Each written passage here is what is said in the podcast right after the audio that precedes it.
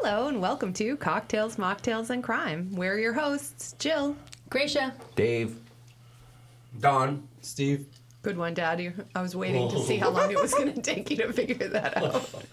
I thought he was going to make up a name there for a moment. I gotta take the stick out of my ear. Here we go. So, we're kind of doing a sort of a part two from last week, but before we get started with our uh, crime of the week, Gracia, can you talk to us about what we're drinking today? Yes, I was up at Parker's Maple Barn up in New Hampshire, and they have like this great gift shop if anybody's ever been there. And there was a guy up there sampling his stuff that he makes out of his house. So I bought all three because it's kind of girl I am. And he makes these like uh, cocktail mixers and the flavors of the season because they do change by season, he said. So you can't always get all of these flavors. Um, I bought blueberry and lavender, blackberry and sage, and strawberry rhubarb. The guy is a company called Wood Stove Kitchen. If you go to our Facebook, I did link his Facebook, so you can order from him there. He has like drinks of the month. We are having it with uh, Tito's handmade vodka, and then it's a little sweet for me, so I add a little bit of soda water to the top. Yeah, I'm I'm drinking the blueberry one, and I think it's actually fantastic. But it was a little sweet. I was glad we had the soda water to break it up. Steve, which one are you drinking? Strawberry rhubarb. I really like it. It's really good.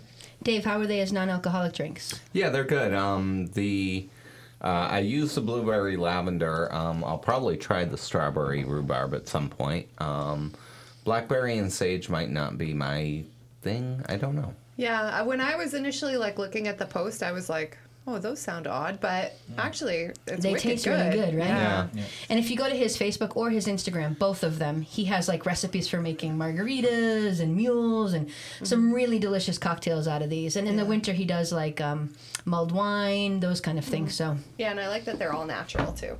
me too. Mm-hmm. Important to us. Yep. And in their glass containers. Those so, are really cool. Yeah. Cool.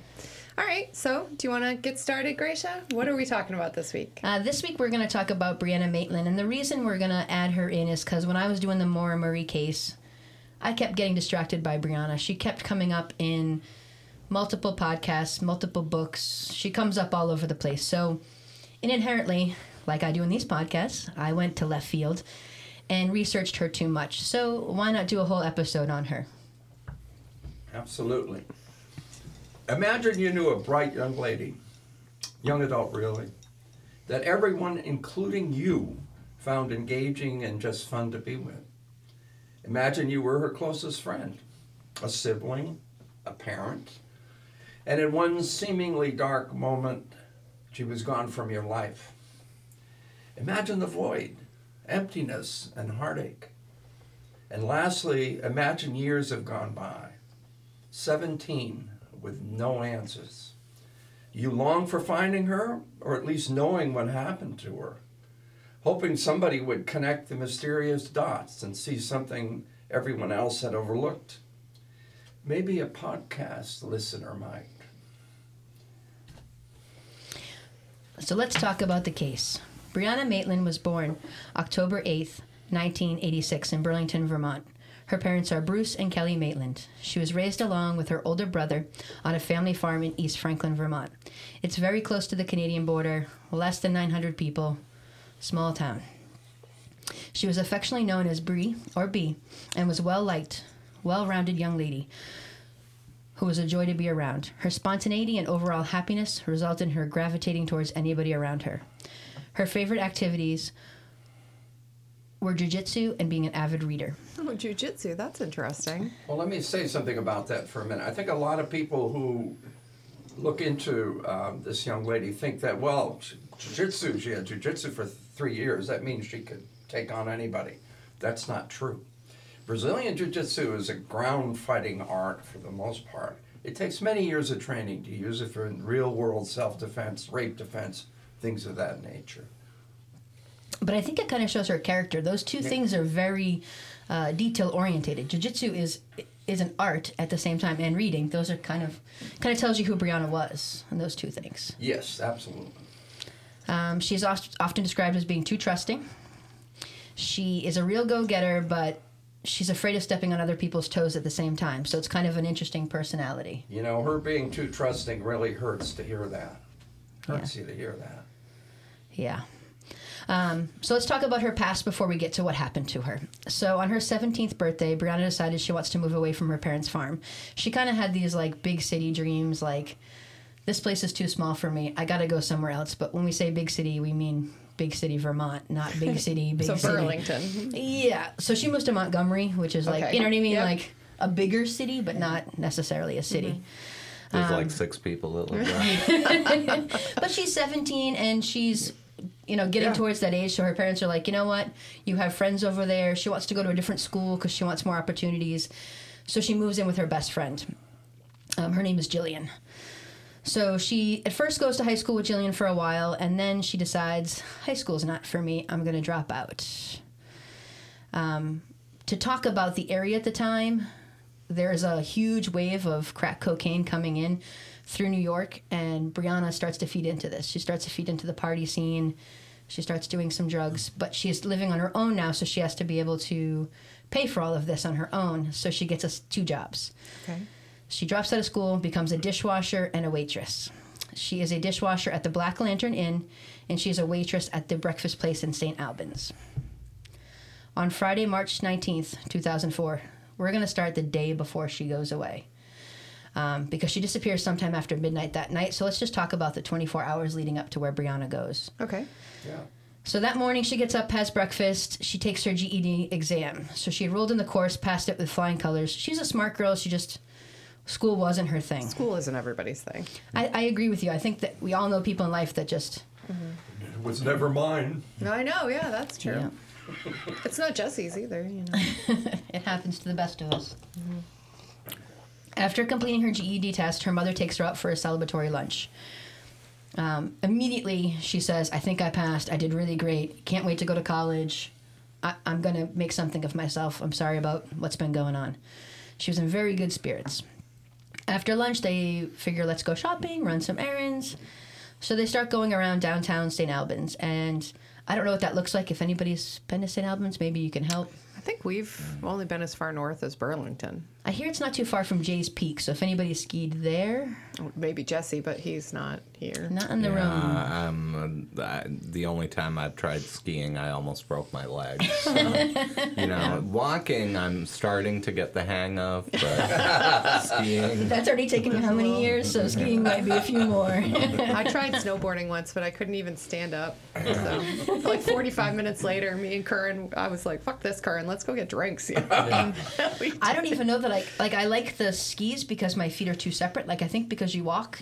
Yeah. When I was snowboard, I just couldn't keep the balance of just being locked into one thing. Super yeah, hard. I try that. My ass killed the whole day. My ass kills every day too. I was like, okay, Steve, where's the jokes from the corner over here about Steve's ass? It's a good ass. Oh. oh, Fuck. okay, so now wait a they're minute. He's married to my daughter, and he thinks I got a good ass. No, no. He thinks No, he, he, has thinks a you good are ass. an ass. You almost lost it.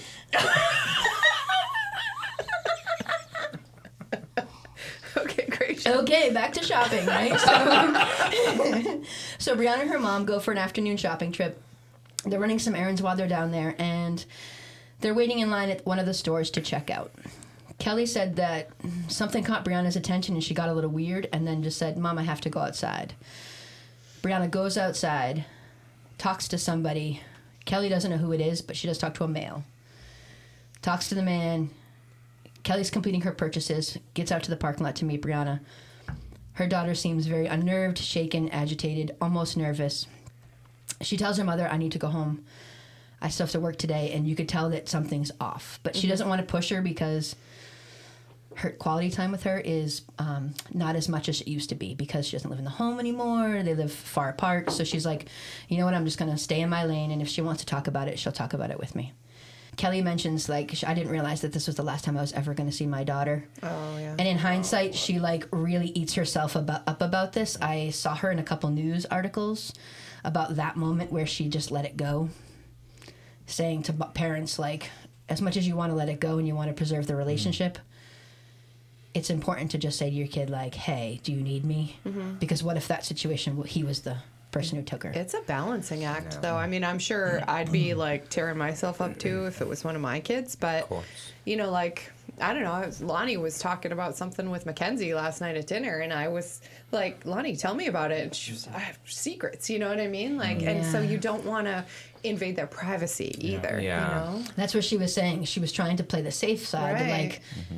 But she said, "What if that? Like, even if she just said, "Oh, who was that?" Maybe she would have had some indication of who she was. In her, th- she eats herself a lot. Yeah. Like the interview was pretty sad, and it, it made me think as a mom, like, what would I done? Like, I would have done the same as her. I probably would have just let it go. If she wanted to talk to me, she wanted to talk to me. But Mm-hmm. now look at all the regret she has because of that. Right. So I, Yeah. there's a balance balance there. I think you know. Mm-hmm. Anyways, so now we Part can. of that pain that Yeah. as a parent. I'm She's sure. being being very hard on herself. As a parent. Yeah, She is. guilt Part is certainly pain, one yeah. of the phases. And when you don't have a final answer on gosh. somebody, like you can never get through the phases of grieving. I mean, it, would be hard enough, uh, you know, when it's your Yeah. kid, anyways. It's a great but point. You you don't even know, like. You know, I mean, she's gonna wake up some mornings probably like, "Is my daughter? Maybe my daughter's still alive." You know, I mean, you know, that's that's got to be so awful for her. Well, the I press bet. even eats her up at some point because she let her daughter move out at 17. Like she's like, what I was I, did. s- what was I of- supposed to do? Like lots of parents do Lots of this. kids at mm-hmm. 17 like are out. I moved out when I was 17, day after I graduated high school. I don't want to live with those crazies anymore. I Booked it. Actually, you did, Jill. You I, moved right out. I know. Yeah, we noticed it right away. It got really quiet. what the fuck is that noise?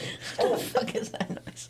it's quiet. I just feel bad. The, when you see the interviews with the mom, you do feel definitely bad for her Yeah, because she saw her the last day. Of course. Like, Yeah.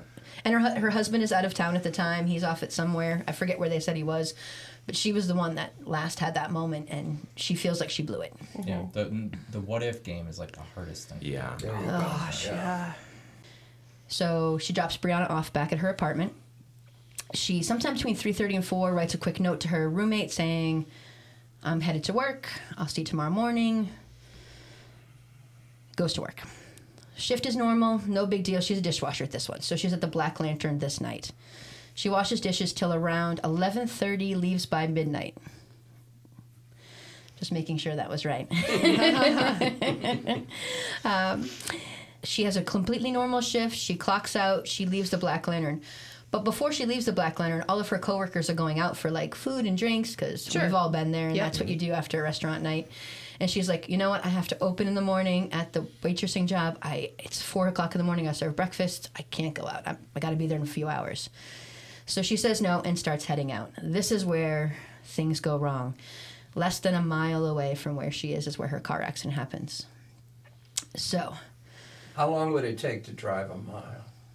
Not Depends on the Yeah, like speed limit, five- but like ma- five less minutes. than yeah. Two minutes. Well, Two it takes me less than 10 minutes to run a mile. So There you go. in a car, yeah, it should be just a couple minutes. Because I think really. this is a key one. This is a key clue. I think it is too. We're going to talk about that in a moment about our Okay. suspects, but I Don brings up a very good point that like she's so close, the person had to follow her from work, or had to be in that parking lot, or had Or to had to be in the car. or had to be in the Right. car, just like we were Backseat. talking before. You know, there had to be some kind of following here. Um, so we'll talk about the day of the disappearance. Uh, Vermont State Police received a report of an abandoned car on a property known as the Old Dutch Barn Barn. Old Dutch Burn Barn. That's like a tongue twister. Yeah, It is. Old Dutch Burn Barn. Say it again, guys, three times Oh, fast. Dutch burn barn. This was in the town of Montgomery, Vermont, as we said, and I put a picture of this out on Facebook this week so that you guys could kind of see it in advance. Oh, okay. Yeah. Because that car, that's the barn. It's an abandoned barn, so it is boarded up, but the force that she hits it is something crazy. So she's driving a green 1985 Oldsmobile Delta. You guys saw the car. It's like a bomber, That's- right? Yeah, It's a powerful car. I thought it was a Lincoln at first. It was like a huge ass car. Do you Yeah. remember the car that I drove in college that my grandfather got me? That big boat. like Yeah. it literally reminded me of that. And you, that thing could take a beating. So it could hit that barn at a good force, and nothing could be wrong with the car because those cars were so solid. and it hit the barn ass end. Yeah, mm. Like she backed into it. yeah.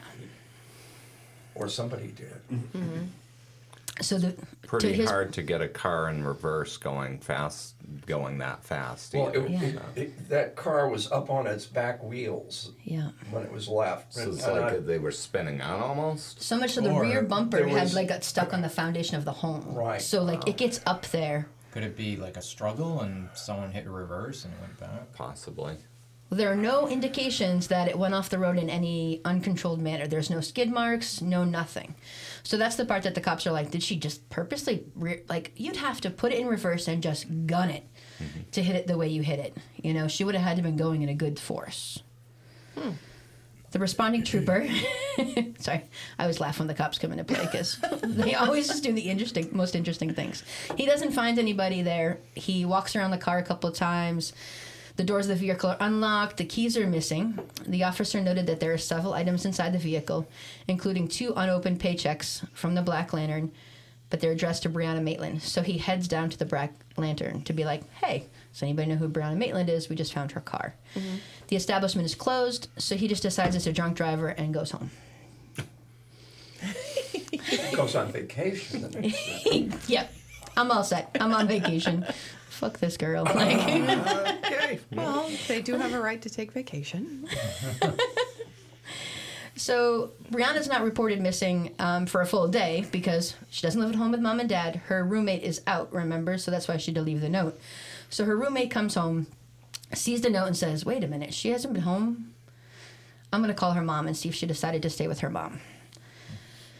She waits till Tuesday. Then Kelly says, Oh, wait a minute. She's not with us. She's not with you. Let's make some phone calls. So the two of them start calling everybody they know. They can't, nobody's seen them Her employer sh- find out she didn't show up to work the next morning. So there's all these little pieces that start like making the parents panic more and more and more. Mm-hmm. So then they call the cops. Not the cops call them because Oh, so at this time they don't know about the accident. no, and the car was oh. registered to the mother. So I feel like that's the first thing a state trooper yeah. does, right? Yeah. Checks the registration, calls the owner, and says, "Hey, Right. we found your car." Well, on the other hand, they make money with towing and storage. So if you never tell someone that their car's in storage, imagine the fees. Yeah, Like, I- I mean, we're going a couple of days, of course, once all of this comes into play. You know, And this is the 90s, right? So cell 2004. phones. 2004. 2004. Oh, okay. So she would maybe have had a cell phone, right? She might have, but you know, not everybody had a cell phone in 04, right? Yeah, it was still kind of And coming you're up in the around. middle of fucking and she's only nowhere. 17, working as a dishwasher. Oh, and she has to pay for it herself, you know, probably. Okay, mm-hmm. all right. So maybe not. I think their know. idea of a cell tower in those days in that area was like a squirrel with a string tied to its ass. yeah, you're talking about like 900 people in a in a city. That's not. Yeah. Yeah, there's only like 700,000 people in the entire state of Vermont. Like, there are actually streets in this country that have larger populations than the state of Vermont. So, Okay. And it's so close to Canada. Like years ago, I went to a Grateful Dead concert up there. Be quiet on that, everybody else. um, and you can literally see the Canadian border from where the like one of the fields. Mm-hmm. So you they're can see so the Canadian border at any Grateful Dead concert. Where, where, I mean, it could be in Florida. And you could, If it's any consolation, Bob Dylan opened up, so I saw two greats in one day. But And you know the, the it's so poignant when the trains come down from Canada. They go canuck canuck canuck. all right. Take it easy on little Craigie over there. Oh, sorry. We love Canada. It's just middle of nowhere, right? Like where they are is the middle of nowhere. That's the point of this. We do love our Canadians. Um, so she's called everybody. Now she goes into the Vermont State Police and says, "My daughter's missing." Trooper is back from vacation and shows him a picture on his cell phone. Oh, is this your car?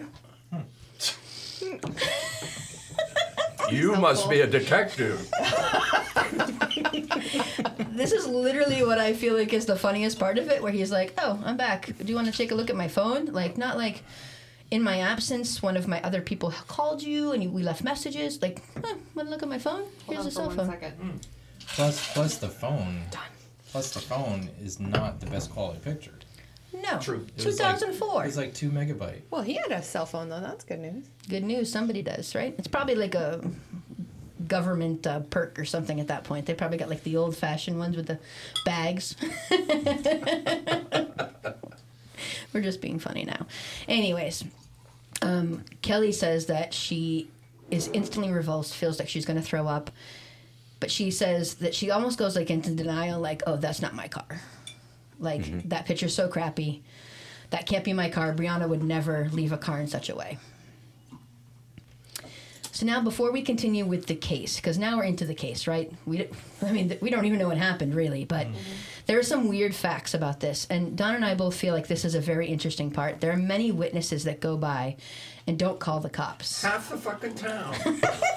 How close is the Wait barn a to the minute. road? Everybody comes forward goes, oh yeah, I saw it, I saw it. I, It's right on the road, car? like it's very close. did Probably you think 20 or 30 maybe? feet. Yeah, not far. So, so wait a minute. So half the fucking town drives past the car that's in a building, mm-hmm. but nobody stops. Even- The The lights it? are on in the car, the doors are open.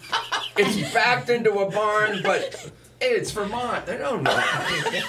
they all drive by like it's none of their business. Like this mm-hmm. part like blows me away. The the call comes in from a neighbor the next day when she like Oh my gets up to go for her walk and is like, "Oh, Look look, there's a that." car in the barn. I'm going to make a phone call." But like afterwards between like all of these times and there's friends who drive by, an ex-boyfriend who drive by. Talk, talk about that An guy. ex-boyfriend who drives This is a by. great boyfriend. I love this guy. Oh, he literally pulls over, gets out of the car, and says, Huh, that looks like Brianna's car. Goes over to it, turns off the lights, closes the door, and leaves. Oh, boyfriend of the year. Did, did he do anything else? Like, Well, Well, we don't know. I funny you should ask. no, like uh, contact someone, like Nope. the parents or friends. Or... So he made sure that her battery didn't die, That's- although her well- car is in, lodged inside of a building. Like, oh, you're gonna you're gonna kill your battery doing that. we want to make sure when you drive away, yep, Forget that you're actually going to be able to start. The, well, that's what it is. I mean, we're talking about she hangs out with a lot of uh, right. Yeah. people who are doing drugs. So we have to kind of think about that. That like these aren't people that are like, hey, let's call the cops. They're not their best friends. Okay, I don't want to. Go ahead, Steve. But but I would I would do all that. You know, go to the car if I knew it was hers. All right, take things, check everything's fine, and then go contact somebody. Right. Call At least your 911 when you're home and safe. Yeah. You Well, not know? even 911, but like call, try to contact her and try to get in touch with friends and Good family. point. Her And then if- parents, and then somebody. if nobody knows, then yeah, call the cops. Imagine that was Christina. or something. Yeah, I mean, with the dr- with crimes that do drugs, so that you wouldn't call nine one one because you'd probably assume there might be something in their car that they could get caught Correct. with. So you, yeah, they And I was thinking if he was on something. something, he could have, like, he's a known drug user. But even if you're an okay, to be honest, But go home and call. I've least. never been on crack cocaine, so I honestly don't know how I would react to a car in a building at that state. But I feel like I'd be like, well, "This is different." You I know? feel like yeah. Oh, I feel like on a crack but are it's always sunny. I wonder if it's real. I wonder if it's touched the car. Oh. No, you're really there. The only experience I have with crack is that Dee and her brother on It's Always Sunny loves crack cocaine. They talk mm. about it all the time. So anyway, It's only experience. So I get why he didn't call if he was on drugs, but I feel like you would go home and at least make a phone call, or maybe like have somebody else like, "Hey, I just saw Brianna's car. I'm worried." Even if it wasn't your ex, I would say something. If it was a random girl on the side of the highway, like this is definitely an accident. Something definitely happened. It's not like, oh, that happens all the time. You know, it's not like a normal breakdown where a car's on the side of the road. right into a building. Yeah. Yeah. Yeah. So there's a few her some of her friends Yeah, go by. Wow. A few motorists go by. No, nobody Like I said, half the fucking town. Parade. There was a parade. okay, I exaggerate. One of her friends later says that she she stopped, got out of the car, went over to it, and found loose change, a bracelet, and a water bottle on the ground. Hmm. Okay, but you still don't like say anything. You're just gonna tell me what you found. Did you keep it? Like I don't even understand these people. wow. And so, and since the cop didn't think anything of it either, No, the whole it's town's not like, a preserved Maybe- crime scene. No, you want to murder somebody? I know right where to go. yeah, they take them on Gron- Montgomery, I'll Vermont. meet you up there. This is sounding like a Vermont thing and not really a. It is, yeah. Like Yeah. they're always getting abducted by aliens up there too. They're like, I need to get out of here. I'm in Vermont.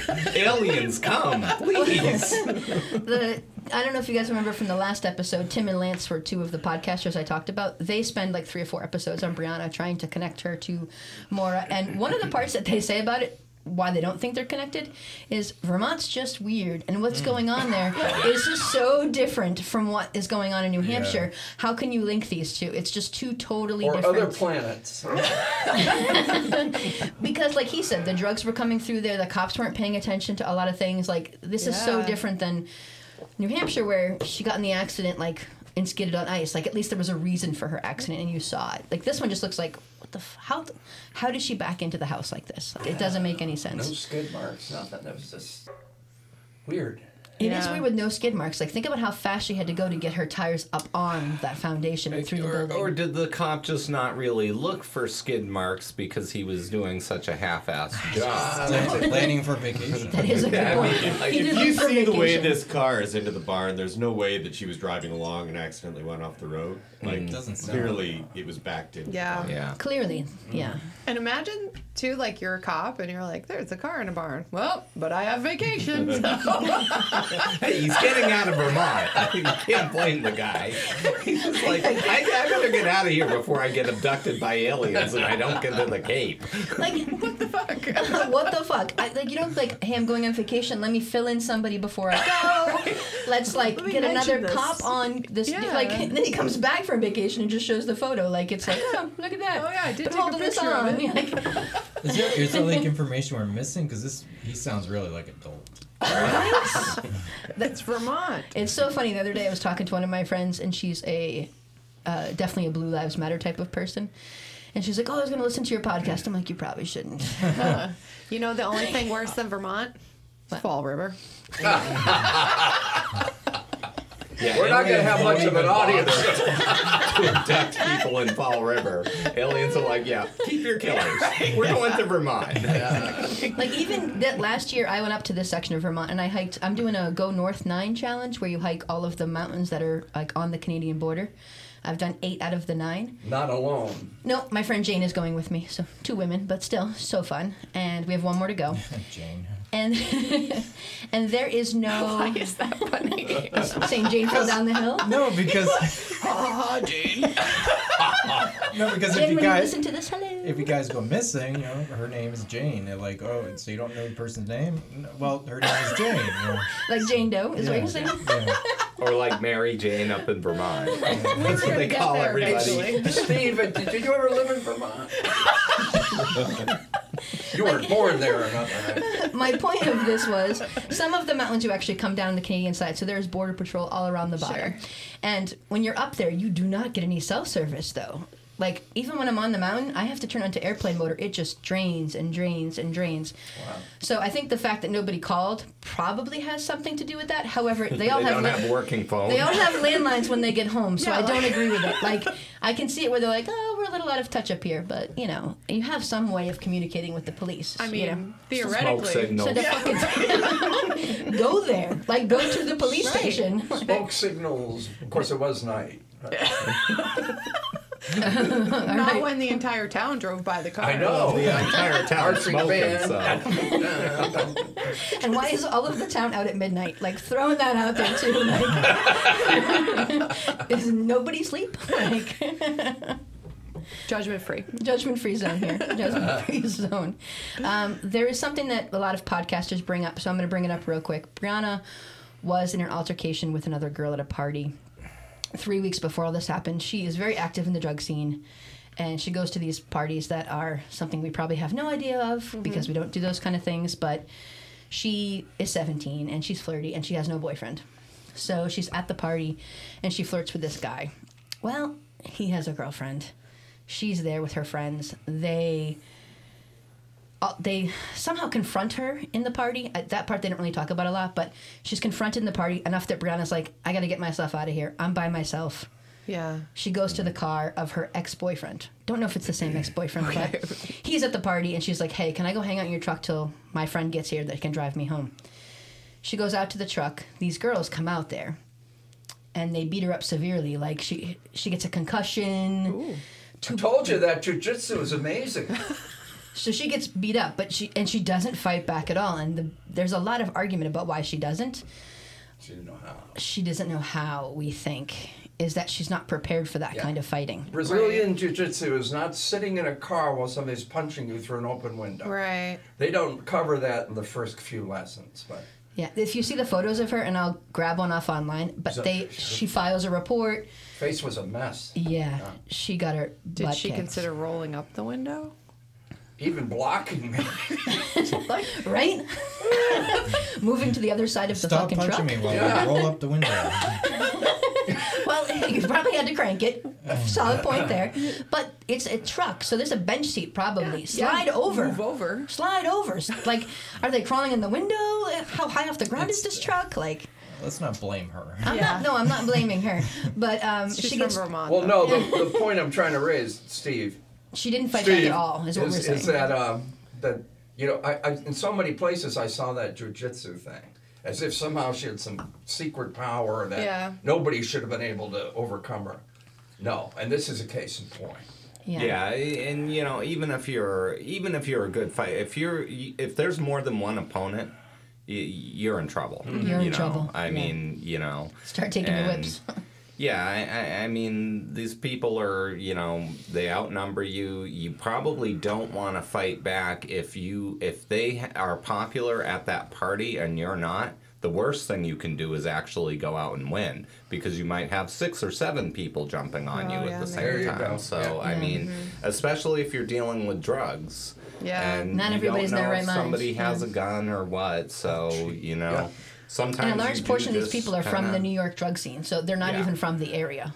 They're coming through and they're moving the drugs to Canada. Well, and it might matter like why you're taking jujitsu lessons. Like, I mean, I've taken kickboxing lessons for weight loss, but good lord, like I shouldn't throw any uppercuts. You know what I mean? Like, Well, uh, kickboxing's actually better for street fighting than Brazilian jiu-jitsu is in the beginning. Mm-hmm. That's take it from an old martial artist. okay. what, what was that uh, other one that's good for stuff like this? Like Oh, for Krav, Krav Maga. Oh, Chrissy did that. It's, Yeah. it's something I recommend for women. She should have been Model mugging is something else I would recommend for uh, for women. Mm. Very realistic training. Yeah. Put you in the right mindset. Good to know. Good to Okay, know. so she, let's go back to her. She goes to the hospital. She gets treatment. She has two black eyes, facial cuts, a concussion, a broken nose. Wow. They the beat cops the show up. her, yeah. Yeah, they beat the heck out of her. Was this, was this just guys or also girls, Just girls. girls. Oh, just girls. Girls are Yeah. vicious, man. They are vicious. I worked in a female prison for a little bit. Crazy. Um, she filed a criminal complaint that was still pending at the time of her dis- disappearance. They end up dropping it like three weeks after she disappears because her parents are like, she can't show up at any court appearance. We're just going to let this go. We're just hoping our daughter comes back. We're not going to keep fighting it.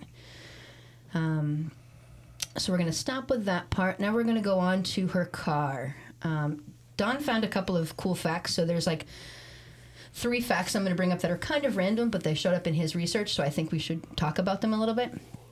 On March 30th, so that's about 21 days after all of this happened, the Oldsmobile was finally processed by the state crime lab. Good timing. So now there's no signs of struggle or that she met with foul play. However, there is some DNA. Um, so they have proof. So whenever they do find a suspect, they have DNA. They're holding it. They Yes. are Okay. trying to, but like different to Maura, they at least are releasing some of the stuff. Like Can- the cops are saying, "We have this. We have this. We have that." What you know? is the DNA substance? Is it blood? Is it semen? Is it It was something. fingernails? I actually believe it was something on her jeans or something. There was, was- other clothes in the car because she just got out of work. She changed her outfit. You know how we often, anybody who's worked in a restaurant knows you smell like Especially a dishwasher. You could be Ass. soaked too. yeah. So uh, later, the investigators would come to believe that the accident had been staged from the evidence they looked at in the car. No. So that was a big one. Yeah, these guys are great. Because They- this is. they had search search dogs. Were you going to talk about that? Go ahead. Yep. No, I like Okay. you talking about. So about they had it. search dogs combing the area around the barn on foot. Not only the search dogs, but the cops on foot. But nothing of value was found, right? So a look in the house uncovered drug dealer paraphernalia, according to the cops, and a gun. So that's the The barn. Oh, where the car is parked in. Right. Sort of. Okay. By the way, she was on her way to Sheldon, right? Yeah. Okay, but she didn't make it. Obviously, only one mile. One down. mile. Down Vermont Route one one eight. I think it's it's interesting that they said they didn't find anything because all the friends took it. Like, hmm, Yeah. right? They didn't find anything out of the car because the friends grabbed their stuff. Well, look, this change. There's A bracelet. whatever. Yeah, I mean, it's almost impossible there wouldn't be blood in the car if you slammed into something going fast enough to actually put it inside. Like, there would be, your head would slam the windshield. I mean, Right. Or Something, like right. something. or You would have- something, yeah. I mean, Well, not, not if you're going backwards, though, right? Right. well, yeah. because, The I mean, impact, the though, force. wouldn't it, like, throw you? The force would I throw mean, you If you go backwards, Yeah. you probably hit the steering wheel. Okay, I, I was just looking at my notes about the DNA. Pardon me. Um, so, the DNA caused the police to conclude that Brianna's disappearance was probably the result of something happening to her against her will. At the time of her disappearance, Brianna had been taking medication for migraines, which had been left behind in the car along with contact lenses she left behind. Imagine that Her makeup, too. makeup, right? Driver's license. This indicated to investigators that she either intended to return to the vehicle at some point or she hadn't abandoned it of free will. And yeah, they did submit DNA at that time to CODIS. Hmm. Go ahead, hon. I think that since they submitted it, though, they're putting out more information than Maura Murray. So I think that's a big difference in the two state police things. That this state police is actually saying, okay, we may have like boggled the beginning, but we are open sharing now with other states because New York is involved. A lot of the suspects are actually from New York. We need help. Does anyone know how to read? Right. Guys, we have some DNA. No idea what to do with it. We put it in a machine. Let us know. Well, Our main guy's on vacation. you show a picture of him with Disney ears or something. the only evidence is on his phone. and it's a burner, so. so weird. You, you, you save a weird lot of money when you don't have to buy a police cap. You just use, just put like tinfoil over your head. True. Well, in um, Murray too, though, they didn't find DNA, right? They, so they well, couldn't that have we know of. Like Right. they're not saying anything. At least these cops are saying, "Hey, we found it." The police won't release what they found in Maura's We case. found something. They want to pretend like they've done So their they had a parade in town after that. And wow. Everybody dressed up like their favorite DNA But how did they find her jeans if they never found her body? Because she changed her clothes, is what they Oh, think. They think after okay, work all she changed her clothes. So the clothes she wore at work that night were in the car. That makes sense. Did they ask anyone from the town if they found anything in the car or around it? While you were rummaging through.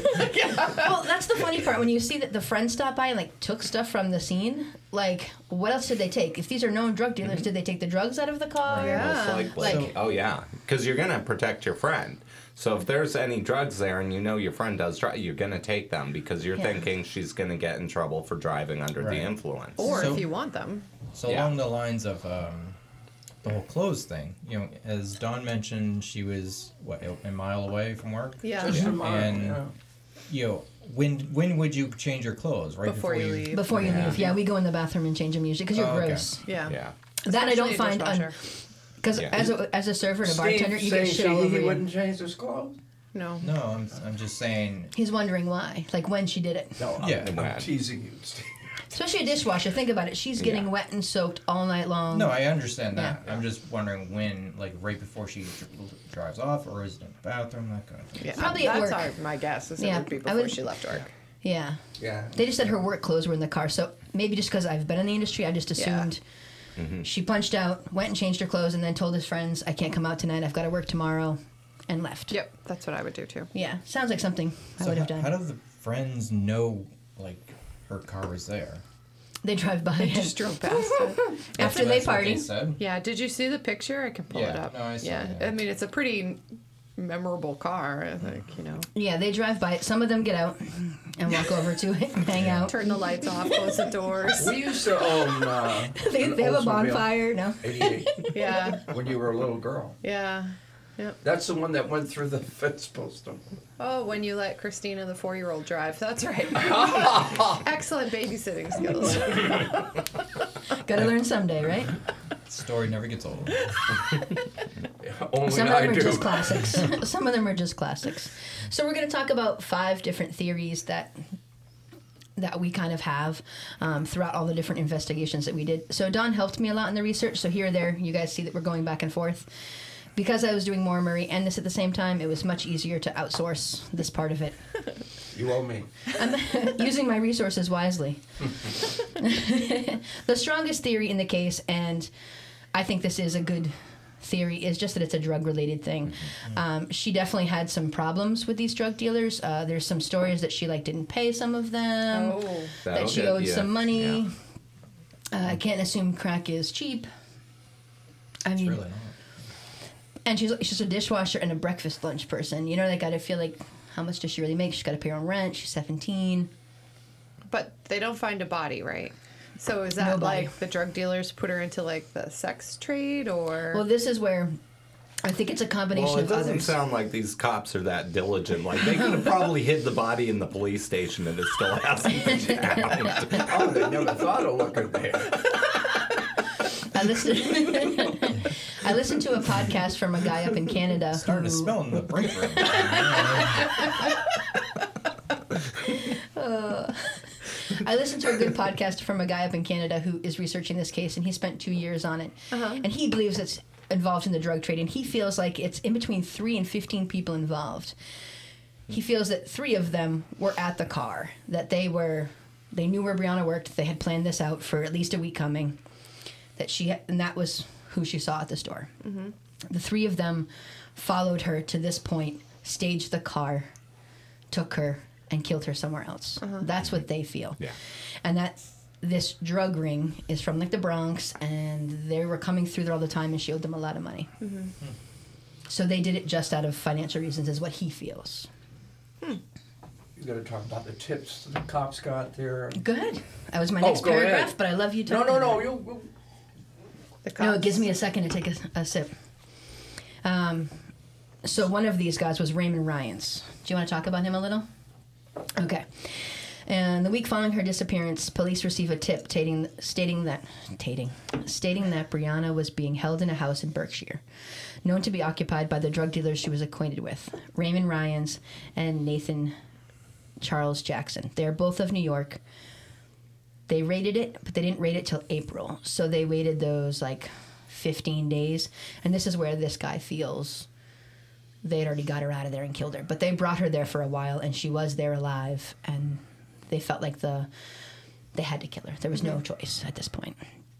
Uh, the house was raided. They uncovered cocaine, weed, drug paraphernalia, but no trace of Brianna. They do believe the house was recently cleaned, and at this time, Ryan was only arrested, sorry, arrested on drug charges, and he's the major suspect. In So the house was cleaned thoroughly. So that's always a sign that, like, especially when you're dealing with drug dealers, you know, they're not like How clean the is this most place? clean people on earth. Like, oh, you know, you know. But um, yeah, I mean, every time you hear about like a murder scene, like one of the things is the killer will bleach everything. It's Right, like you yeah. know, it, it's apparent something happened But there. can't you yeah. still use like luminol to Lu- see? luminol can find blood. Yeah, Yeah, even if it's so. Was it a 2004 thing? Like, when did they start using that? Like, what is the years on those kind Um, Well, of they definitely tried it in the O.J. Simpson case. Um, so that was was in that? In the 90, 90s. Yeah, 90s, yeah. yeah. so it was a thing, but maybe Vermont didn't have it. Maybe Vermont still doesn't have it. There was a second tip. We'll talk about the second one real quick because then that kind of ends this theory, but we can talk more about this theory. In late 2004, Gracia, investigators received another tip, this time from an anonymous female, that implicated both Ryans and Jackson in Brianna's murder.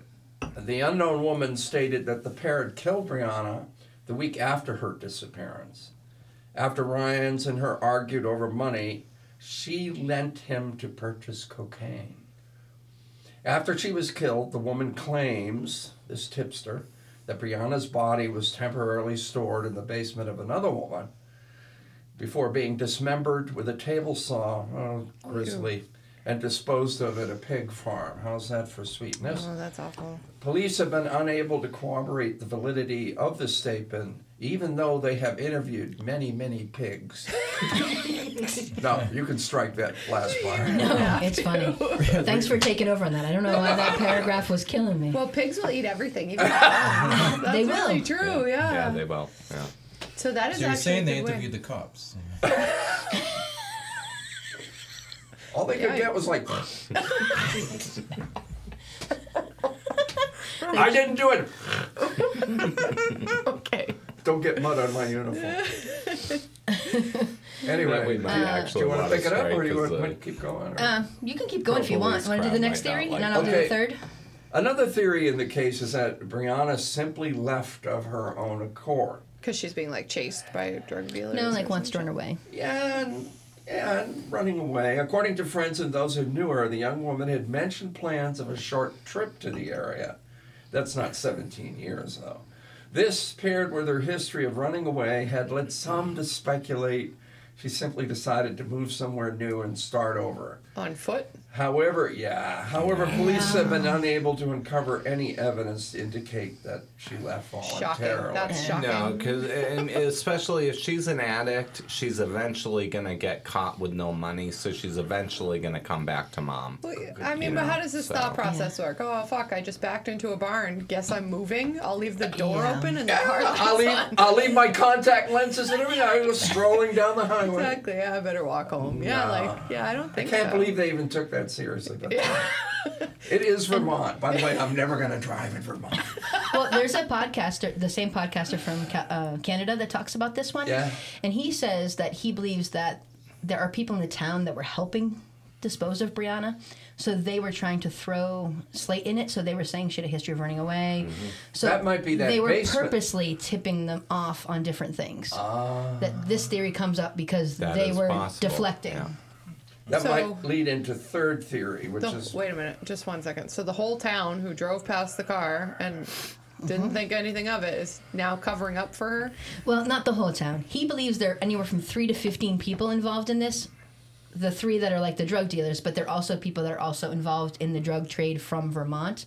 So he calls them the locals in his podcast because he, he actually knows names, but he doesn't say them because Right. he's like afraid of evidence and this and that. But he also said they were telling police these things just to like throw them off. Like, oh, we knew Brianna. We used to party with her. She's always dreamed of running away. She's probably in Mexico. Hmm, It doesn't sound like you need to do a lot to throw these cops off, though. Yeah, I'm like, where's Mexico? Can I vacation? And if you're his, if you're you know when they were buddy, using the dogs, it, right? the police dogs.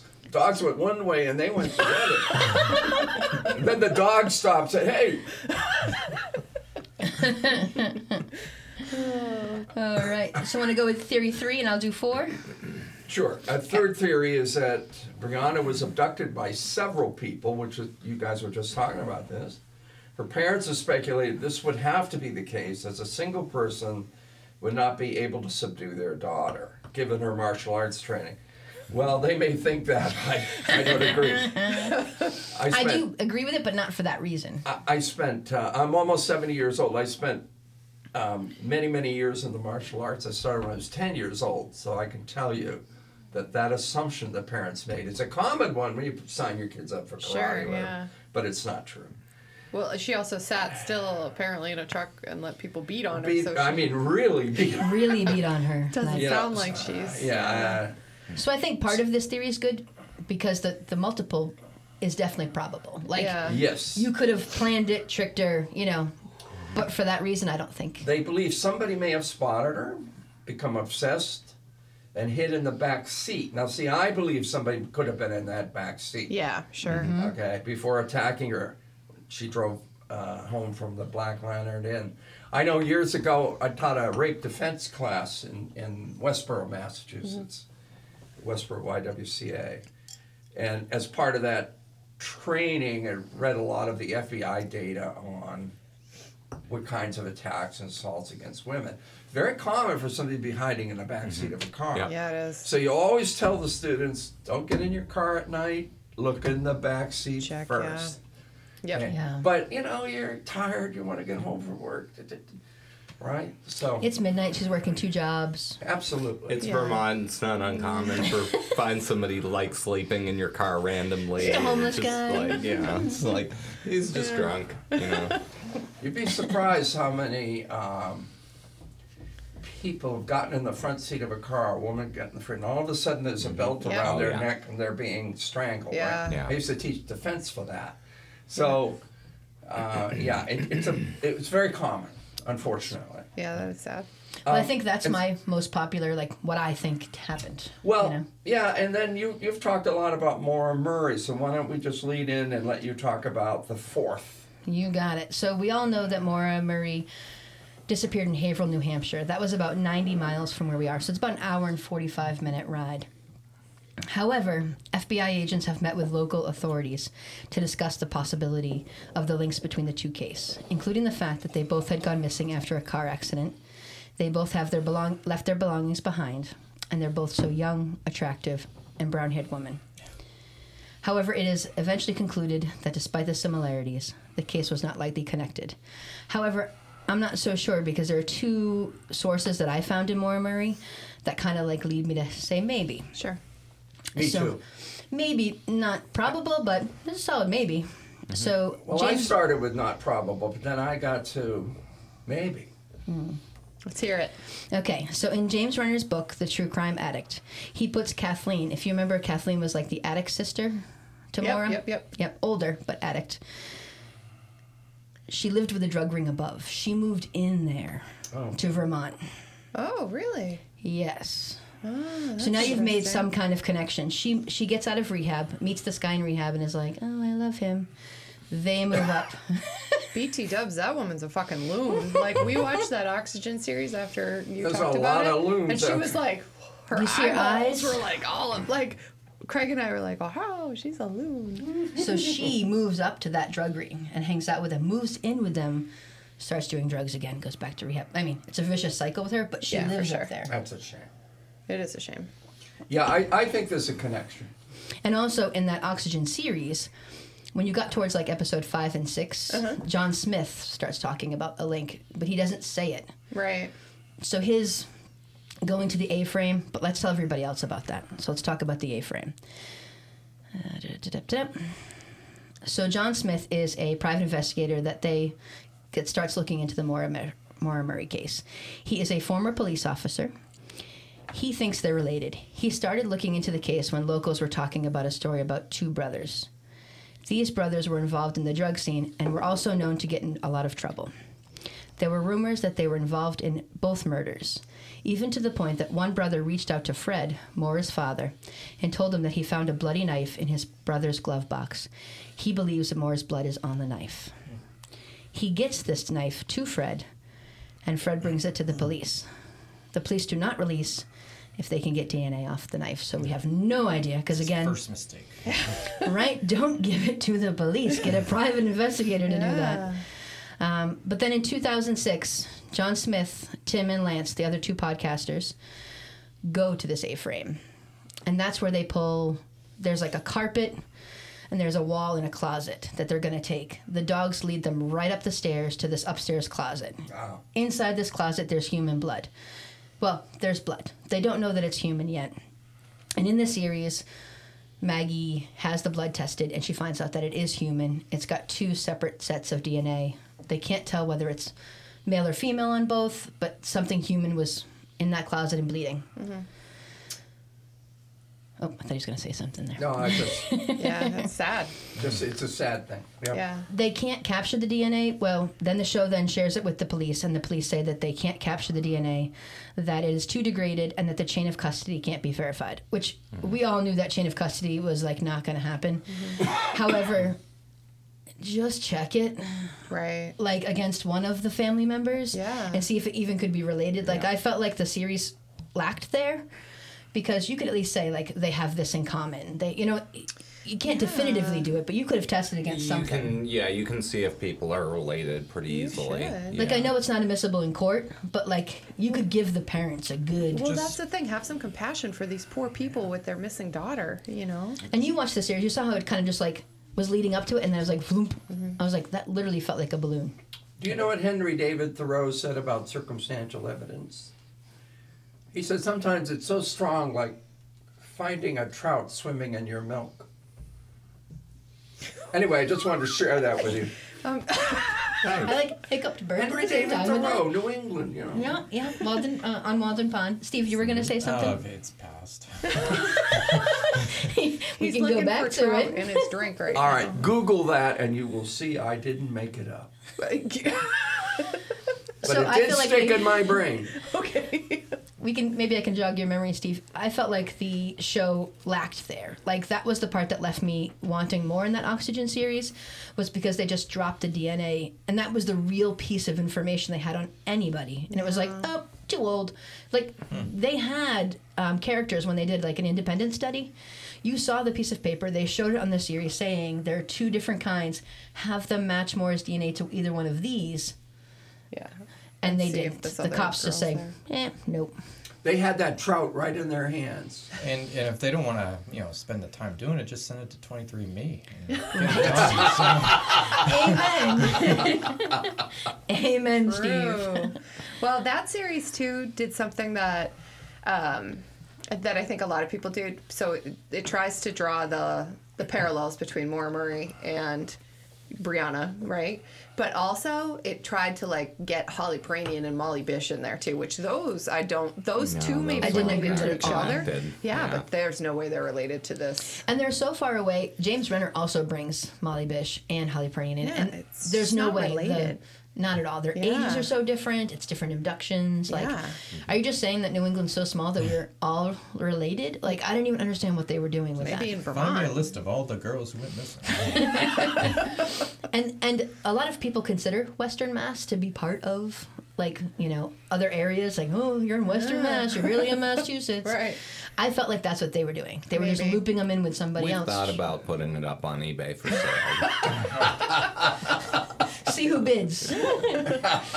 you think Vermont, New Hampshire, Connecticut, or New York? Who would bid? Yeah. so I, I just feel like that hurts though the validity of connections when you're like this could be related to you know something Yeah. completely random. You know. it was too wild to throw them in there. That's why I say I liked that series, but there were a lot of things that I felt like. And the FBI guy being involved, he ruled out things way too fast. I think. Yeah. Like he was like, "Oh, can't be that." I was like, what? "Did you do any Yeah. Mm-hmm. outside investigation on that? Can't be that." Like, and maybe they did behind the scenes, and we just don't know. But Before you go on, I've got to interject with that Thoreau quote. yeah, Uh, the exact quote is some cir- some circumstantial evidence is very strong as when you find a trout in the milk, and what he was apparently referring to is uh, back when he wrote this in 1850, some unscrupulous milk vendors would put water in the milk uh, as a way to increase the volume. Make more money. yeah, so basically, if, if you find a trout in the milk, you know that this guy's crooked. See? and you doubt me. Well, it makes sense now when you have the little background I background don't think we doubted you. Yeah, it was just sort of like Craig always checks everything I say. he does. He checks everything I, I know. say. He's a bastard for sure. But you know what he didn't do is check your iPad to see if it was gonna uh, make any noise. Did it? today? Yeah, like four. Really? Yeah, just now. we have we have one last person, and it's going to be like a two second thing. Go ahead. So, and then we can talk about his iPad. the one last person um, should be noted. It's just a theory, and it cannot be entirely ruled out. Ruled out. The final theory is that it was Israel Keyes. Oh. Again, he was in the area. He's known That's to the do murder different kit things. guy. Yes. The murder kit guy from the last one is also considered on this one. Mostly because he lives in that area. He has places up in Vermont. He's killed people in Lake Champlain. So like and then he went up to Alaska. So it could be him. I just wanted to mention him because I think we're gonna do a whole episode on him. So when we do, this is two cases that are also possibly linked to him, but since he's dead, you We'll really don't know.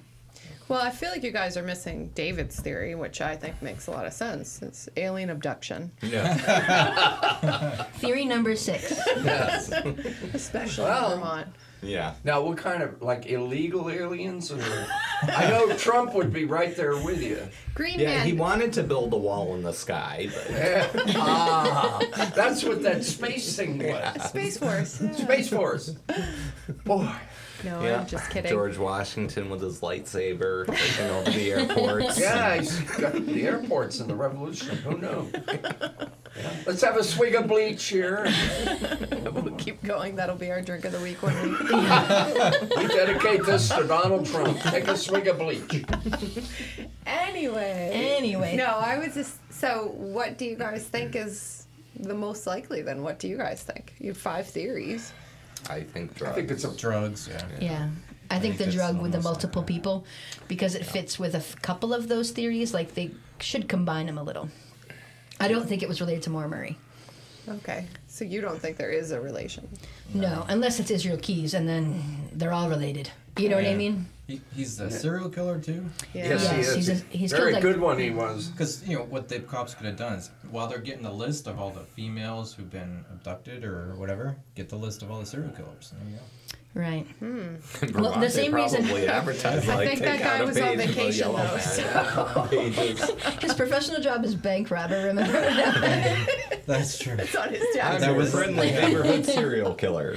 I feel like Israel, I can rule him out, but not. But everybody that rules him out rules him out for the same reason. You don't just walk up and serial kill, but he does. Like they're thinking that serial killers usually make Oh, plans. stalk their victims and stuff. Everyone feels like Yeah, he went against the grain. So He where you see a particular MO with a serial killer, he purposely changed. He altered right. it each one. And say he went in there one night, saw her. yeah. Like Yeah. it only takes a second for him to be like, hmm, let me follow her home. Well, there are only so many people to kill in these areas. Yeah. So you have to be an opportunist. So on December 2nd, 2012, Keyes died by suicide. Sure he did. While incarcerated at the Anchorage Correctional Complex. Worst case of suicide they ever did see. There were knives and shivs sticking out of He wanted to make sure he died. Like, Yeah, yeah. I didn't want to say too much about him in case we do a whole case, but he So you think he brutally kills himself. You think he stabbed himself, and you don't. No, I know he didn't stab himself. See? Mm-hmm. But I don't think he killed this young woman. Mm-hmm. Okay, so you. I'm, ruled I'm right there here. with I'm, I'm with think it's the everybody drugs. else. I It think it's the drugs. drugs. It is Yeah. drugs. It is somebody in the back seat of the car or very close to her following her. They didn't force her off the road. She went off that road voluntarily. It's one mile away. Five minute drive. Why Not in the even. hell would you drive five minutes, pull off the road in front of a dilapidated barn, turn around and reverse Yeah, yourself? Yeah, I mean, I agree. sense. Yeah, but I just kind of wonder though if you're like, so I mean, I, again, I've never been a drug dealer, so I guess I don't understand the thought process. But why wouldn't you just fucking take the car? Like, why would you leave it backed into a barn? Although that aside, no one in Vermont cared that it was backed into a barn. I don't Exactly. think she did left her car. Right. I think they took her But from that car. if you She's saying, why did they kidnap stage it? Yeah, Because then Yeah, you have staged. to, but, Why? yeah, What are you gonna do with that giant to fucking um, car? get rid of the car because you don't want to get caught with the car, right? If you But why not like drop it off like at a train station? You know what I mean, or an airport, or somewhere where this this idea of a runaway makes more sense as opposed to backed into a barn. Yeah, because in most places the police don't go on vacation right after like they find a crime scene. Like, uh, yeah. You guys, you guys were saying that she owed money too, right? So- Well, she, he borrowed money from her, and then they. So there was a money exchange, is what we don't know definitely. Lends money to a I saw dealer. some lent money to- comments about that money Yeah. angle. Um, and one that interests me basically said if you owe drug dealers money, and it's like small scale, they're probably not going to kill you Right. But- because they want to want you to pay them But that she money. put up This- the money to pay thi- for the cocaine this from a- New York. this So I is- don't think this is a couple bucks. I think this is like a good amount. When you say she put it up, so she gave money to somebody. Right, and then Oh, so he was she- supposed to pay her back, and he didn't want to. Oh, so This it's guy not from the a- Bronx. It's not a case where she owes money. No, he owes her money. So she if- had money. She gave it to drug dealer A, Ramon. So what are you trying to say, Dad? Of course, it's Uh, uh, yeah, that that last part doesn't quite jive with me. So Yeah. you owe me money, I'm the drug dealer, right? In this case, I'm Ramon. Hello, guys. and You're you owe me money, so you're going to kill me, and I got So I no don't have to drug pay you. So I don't have to any pay drug Well, then, gang. what, what threat am that I to doesn't make sense. Like, why would you kidnap and kill the someone? Well, I you don't. owe In money the in the beginning of this theory is that he, he didn't mean to kill her. He was just like taking her, like to say like to like bully her, and it turns into one. I don't think that this is the case I believe in. I don't. That's not what I believe in. I believe she was abduct- abducted, like he I- did. I think, back of um, the car. I think somebody was in there. If she was involved with a drug gang, even on the periphery, then she knew some things she shouldn't have known. She was the woman who knew too much, was beyond the money. But the money wa- probably was a part of it. I think he just took her to like, I don't know, bully her or do whatever. Yeah, that's fun. I, I Well, mean, I mean, I wonder if In that was- theory, like I don't think this is true, but in that theory, Yeah, that's what it's a I'm theory, thinking. yeah. Well, Yeah. do we know why she? Do are we certain why she was assaulted in the night that she was at the party? I mean, we have the story that she was flirting with some guy. That's what she told the cops Um, in the cop report. So like she went to to the hospital and then filed a police Okay. report. So said that may not be the well, truth. uh, David, Yeah. Ru- he raises a good point. Is why didn't she fight back? yeah, Yeah. that's weird. I Is it think. because I'm so afraid to fight back? You're a drug gang. Is that possible? And she went to the police, and there are some Well, I guess people that- you don't go to the police on either. oh, yeah, I mean, there that's you a go. fucked up story, right? So like you're too scared to fight back, so you take a brutal I mean, beating, if it's but then you over go to a the boy, cops. it would be one I think the girl cops came to the usually hospital. too. You know, We, we do recommend you look at the pictures of Brianna Maitland after that assault. I'll, I'll put them up Okay. It, it, it, yeah, it really pictures worth a thousand words. because But you if you like, the- I'll give you a thousand words. well, what I was thinking is, like, to me, it kind of makes sense. She was a beautiful girl. You know, maybe Yes. they took her and put her in the sex trade. I like heard somewhere that um, those girls, the drug dealers or whoever's doing that, they can basically put that girl out thirty times a day. You know, for whatever. Mm-hmm. Maybe Yeah. it's something like that. You know, It could be because these guys are obviously players. They're doing international drug trade. Yeah. Do you Like, I mean, I think we're like not. These are not normal drug dealers. They're They're not moving Vermont stuff. drug dealers, they're No, like- they're they're moving stuff from New York from Vermont, up yeah. into Canada. yeah. I think And it's likely what you're saying about Yeah. the drug dealers. However, sex trade is something else. Yeah. So I, I read a statistic the other day. I wish I captured it in my brain like the trout in the milk, but it was. Um, so similar to that. hundred, hundreds of thousands of people in the United States go missing each year. Yeah. yes. Ninety thousand are unaccounted for Right. each year. And a lot of those 90,000 are young women and they're taken into the sex trade. Right.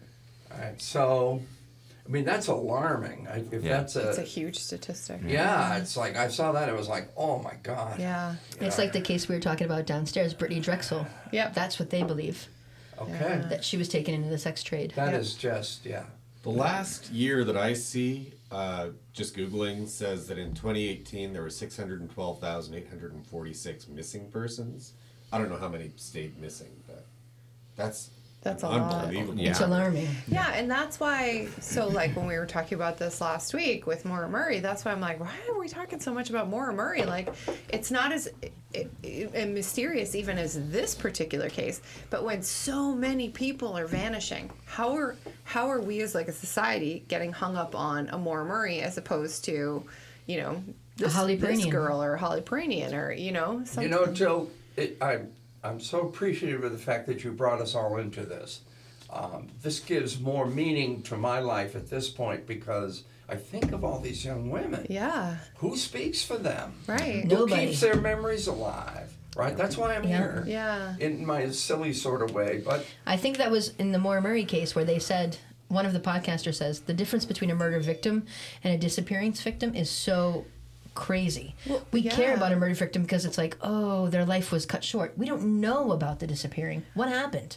Right. We just kind of let it go after a month or two, and everybody Yeah. forgets and this to person. the parents, that's worse. to the Oh, parents, it's gotta afterwards because there's yeah. no closure. Yeah, You in know? the um, in the Skylar Neese case, up until the point where the parents actually learned what happened, you know, they were being tormented, and Yeah. you know, I don't think it gave them any closure to find out that you know their daughter's best friends murdered her. Right. But um, you know, I I mean. Just the not knowing had to be so much imagine. torture. Can you imagine for like you're waiting yeah. every day for them to come back? Well, and you know, in a couple weeks, we're going to cover Holly Piirainen, and her parents are still hanging up flyers in grocery stores saying, Yes, "Have you of seen my kid?"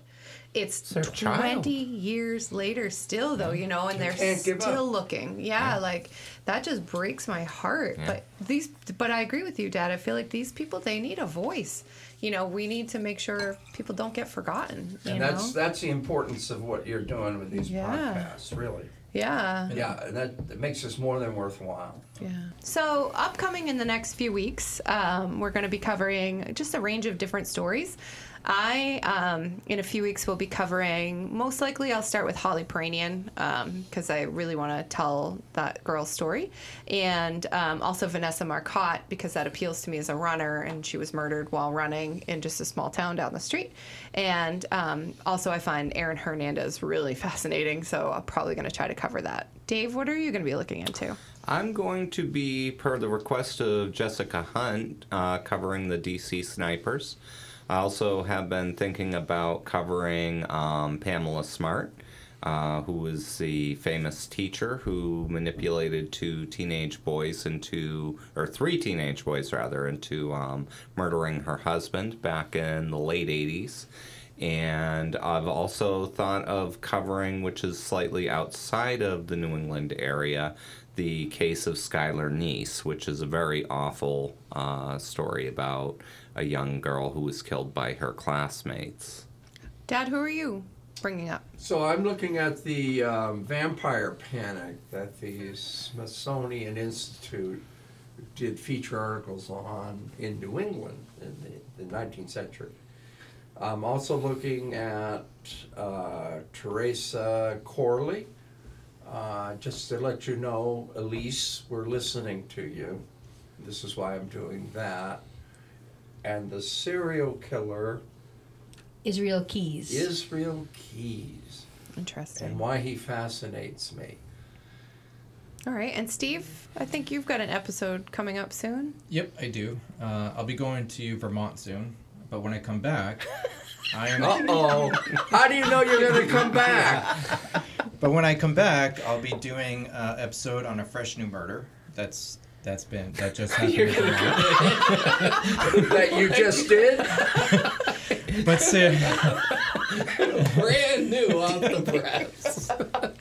Oh my but God. What have That's not actually the plan here, Steve. We're supposed to cover the crimes, not Yeah, not do them. You don't have to do it. I- There's I- been some discussions on how to get is- away with them. now. It's just too I've, new to I've, I've just read a you know book about method acting.